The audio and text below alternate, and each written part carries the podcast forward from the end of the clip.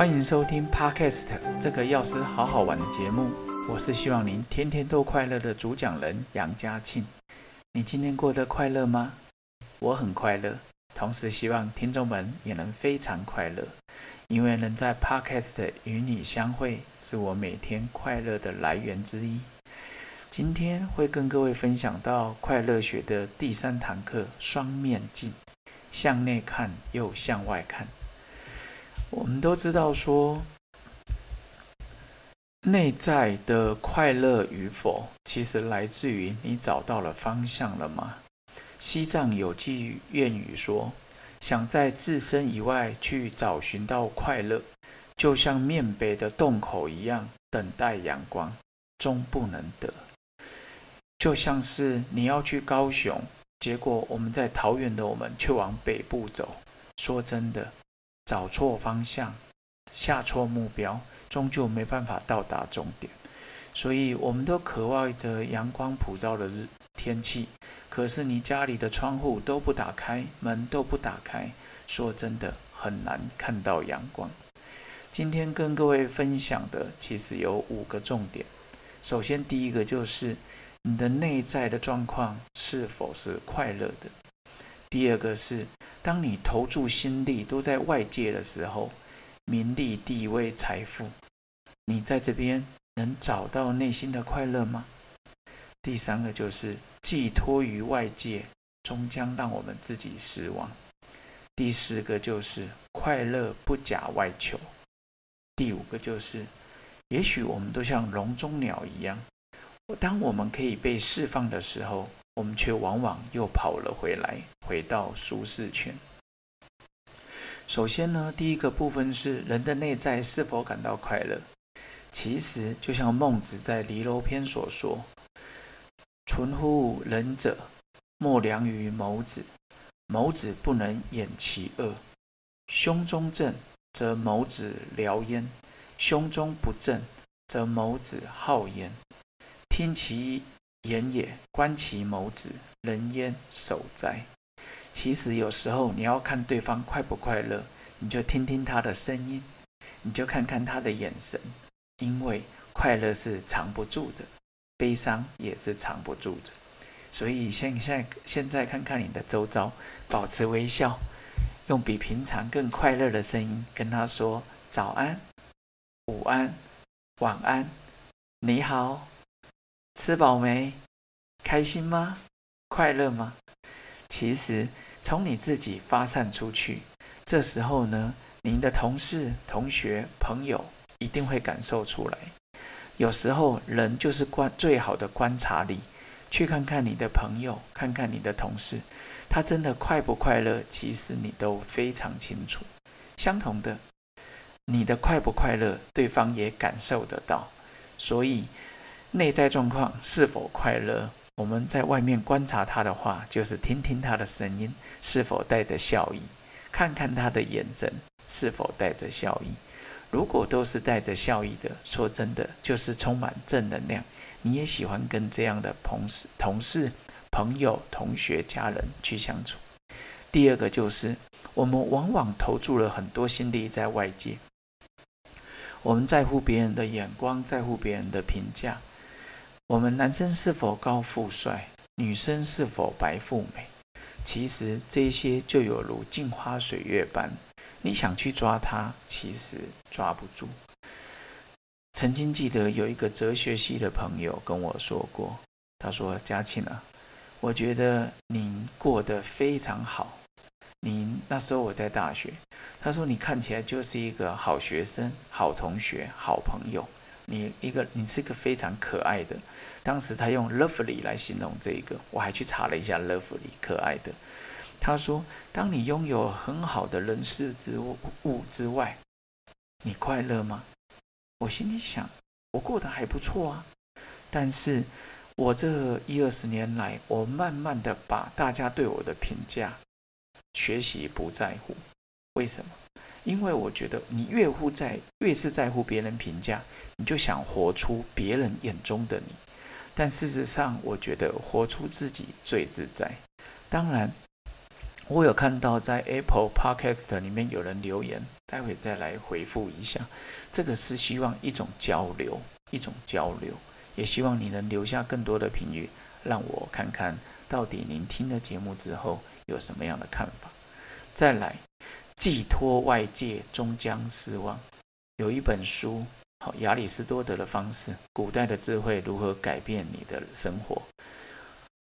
亚里士多德说过，不做决定等于就让别人来决定你的人生方向。你想要幸福，是可以透过有意识的思考、选择跟行动。有些人就说没关系啊，天怎么安排我就怎么过。他想讲的是，就如同特斯拉一样。可是你的人生是可以自动驾驶的吗？按个按按个按钮，让它自动去跑。其实他认为。人生往往很多人是不假思索的活着，没有想太多。他觉得这样子是很快乐的。可是亚里士多德却相信，由自己来主导，掌握人生控制的面板，你就是你心的主宰，才是活得好的关键。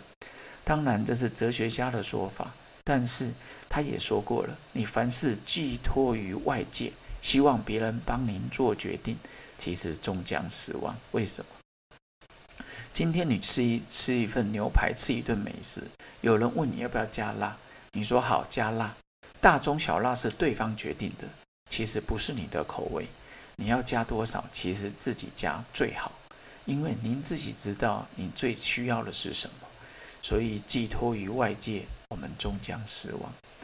第四个就是快乐不假外求，为什么呢？我们的快乐不是来自于给别人给予。我们的痛苦也不是来自于别人给予，要记得，我的快乐、我的难过、我的悲伤、我的喜悦，通通由我决定。我们就是自己的主宰。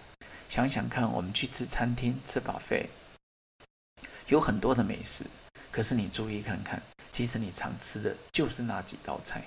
就算有别人去跟你说：“哎，这一道菜很好吃。”有时候我们会去尝试。也许因此而发现了新大陆，但是有时候呢，我们可能慢慢的又回到我们喜欢的舒适圈。但是要记得，快乐不假外求，我们不用祈求别人给我们快乐，不用祈求别人给我们评价，因为快乐的我们没人可以影响。今天外面有的雾气。我常说，今天老天什么天气，我们都是去欣赏。山里面的山岚是我非常喜欢的，花东的美丽海岸，每年的寒暑假，我都会带着孩子去找好朋友去走走，我觉得也蛮好的。所以今天下雨，我就欣赏雨声；今天有雾气，我就欣赏山岚；今天阳光普照，我就去户外走走。我觉得我的快乐，记得我们自己决定。接下来就是第五个笼中鸟。我们常常有时候像是长期被关在笼里面的鸟，有机会被释放，他们说你去啊，你去追求啊。但是人们往往有时候会选择回来。我记得多年前听过一个故事，马戏团里面的小象，小时候用铁链拴住它，当它长大之后变成大象的时候，这个细细的铁链再也拴不住它。可是因为这个记忆让它停留在那时候的感觉，所以它就不再尝试去脱开锁链。有时候我也会常常问我自己，是不是在舒适圈里面待着？所以在两三年前，我做了一个决定，那就是全台湾第一家周休二日的药局。因为那时候我常常只讲生死学。去企业演讲，去过那华航、诺福特，去一些柯达药厂演讲，还有去长庚，我就突然发现说，嗯，我不是在追求快乐吗？就如同奇美创办人许文龙说过，企业是创造幸福，而不是为了赚钱而已。他当时还有一个案例，年终结算的时候，他发现赚的太多了。他竟然跟供应商说：“我们要再给你们一些钱。”看到这一段文字的时候，其实我心里是非常的讶异的。从来没想过利润可以共享，利润共享我会给员工，有时候做点活动给我们的药局的消费者。但是我从来没有想过要给供应商，所以这也是开了我的眼界。今天主要分享了双面镜，向内看也向外看，其实就是一种关照的意思。如果你能时时的关照自己的心，其实你就会发现自己的念头，在一个很嘈杂的、纷乱的社会之中，你是无法关照自己的。所以以前有常常讲过，说吾日三省吾身。早上起床的时候想一想，昨天过得怎么样？今天中午的时候想一想，那今天白天上午到目前为止如何？晚上睡前的时候想一想，今天有没有什么事？其实看起来好像是要去评价别人，其实我想说的，其实都是在评价自己。所以今天跟各位分享的。快乐学二十四堂课，让你快乐一辈子的第三堂课——双面镜，向内看又向外看。然后呢，今天因为我当时有看到有人在听了节目之后，他分享了一个人叫深受激励，他说他会继续保持微笑，保持快乐。我觉得这也是做节目的初衷。再来就是有一个人写，原来快乐比想象中的更简单。他说：“感谢我分享快乐的秘方，不只是早上睡前听，他也很开心。另外一个是我的朋友黄小琪，他说了：如实面对，是人生除了生死是大事，其他都是擦伤。因为，呃，有一些朋友他就是做生命礼仪的公司，他常常会接触到人的最后一里路。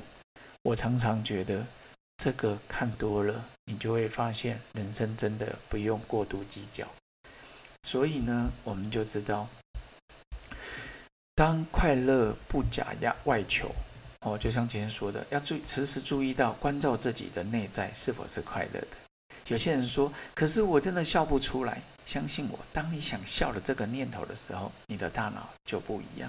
还有，从现在开始，投注心力是放在内，而不是在外。